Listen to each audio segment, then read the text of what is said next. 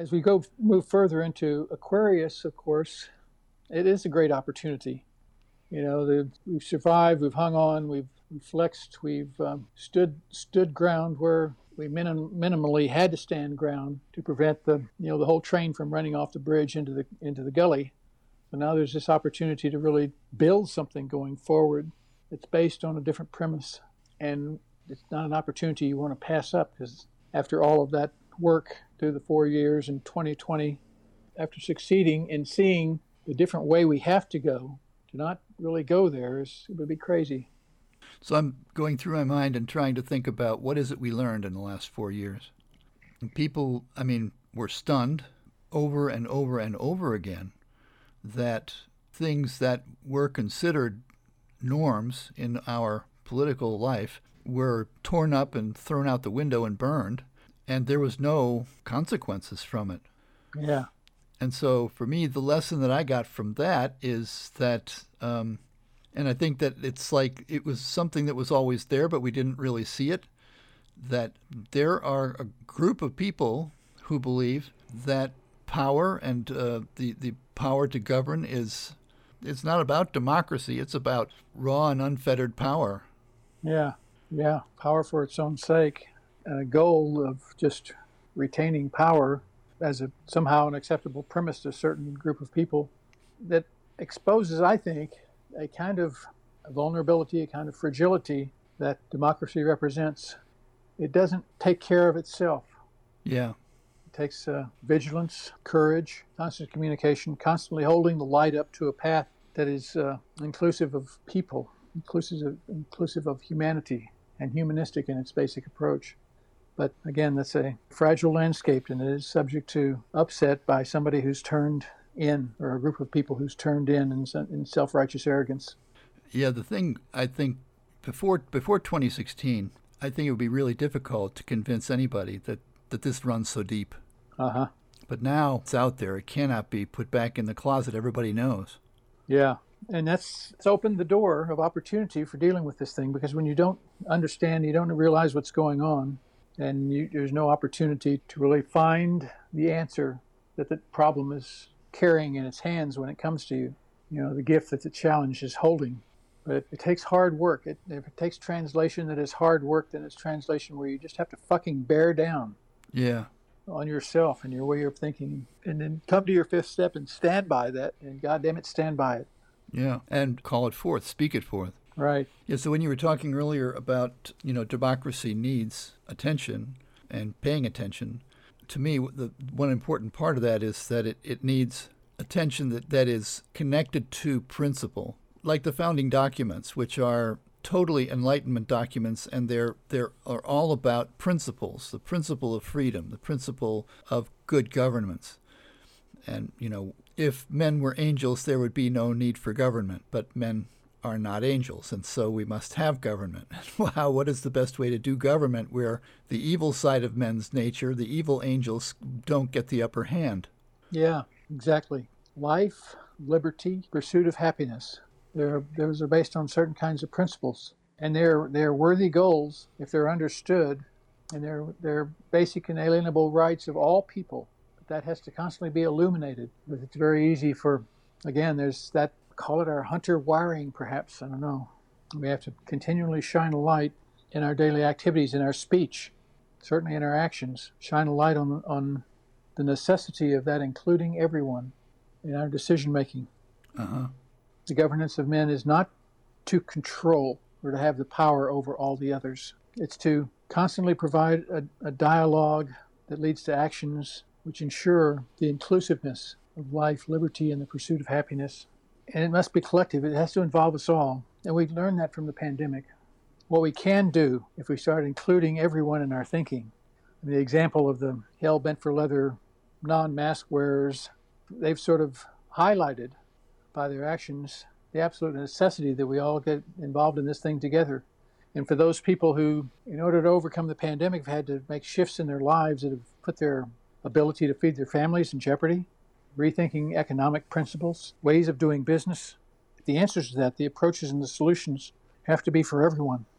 And God knows for those yet unborn, reaching into the future. Right. So that, you know, brings us right back to the whole climate issue because, Sure. yeah, things are getting pretty bad. Yeah. So just to bring us back to Aquarius, just for the record, we need to say what we're talking about is the, the shift of Saturn and Jupiter. Both planets are, have moved into Aquarius now. And that means that we expect a shift of emphasis in terms of uh, cultural kind of values. What do you see in terms of what these two planets mean in Aquarius? So Saturn will be there for two and a half years. Jupiter, I looked, and Jupiter is actually, it's not even going to be a whole year in Aquarius. Then in fact we've got not not a whole year of the time ahead of us when they're both in Aquarius and it's an opportunity, but we probably should can't really dally with it. We can't sort of, sort of sit back and wait for things to unfold and solve themselves. Mm-hmm. Certainly in our way of thinking about this. Do, do you see Aquarius as being like a progressive energy? Or?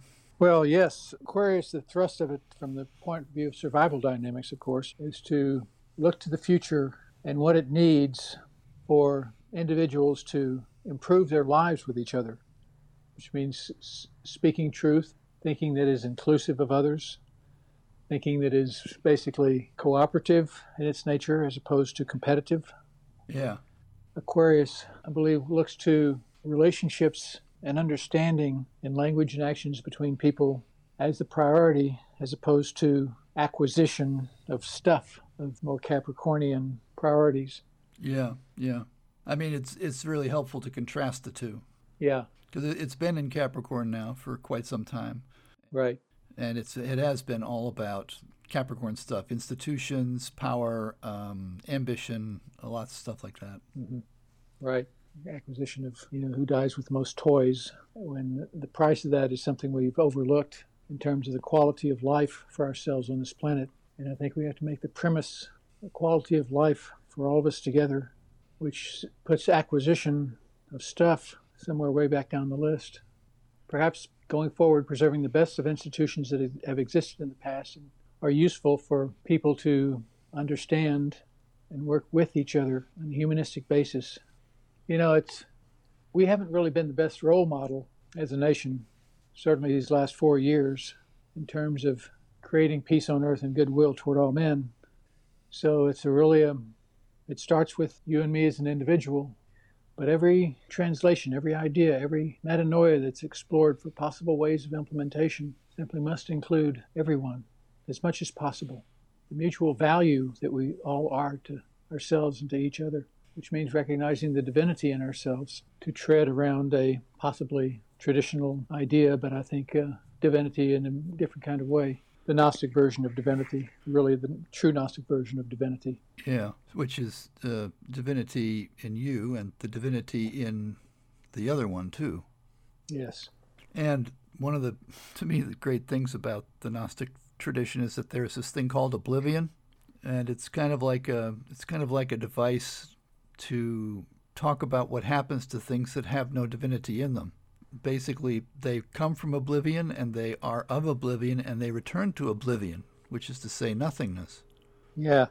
And um, you know, theoretically, thinking about it is one thing, but understanding, like we do in translation, that when you come to understand the truth about something that's bugging you, some error, hmm that the error returns to oblivion. It, it isn't. It never had any substance at all. Exactly. So this is right up our alley, and I, I do I do agree with you that Aquarius, um, it does have that future vision almost to a fault, you know, because they don't often think about what's going on right now. yes, my father my father had I think something like six factors in Aquarius in his chart. Oh my God! And one of my great complaints used to be his remoteness. Yeah, And through the work of translation in RHS, as far as my experience is concerned, came to understand that his preoccupation with the future was his best way of showing love. wow. But uh, yeah, Aquarius can be re- be pretty remote in the way it hits you emotionally. And I think that's what we're doing here. We're talking about a kind of approach to thinking through our problems where we have to start from a, a different kind of premise that has a sort of in the wilderness here for a bit, where assumptions that we might try to lean on prove not to be helpful to us. So there's something about Aquarius that has that going uh, going for it. But the opportunity is there for future building. That's uh, a fantastic tool if we keep our premises straight about what our intention really is.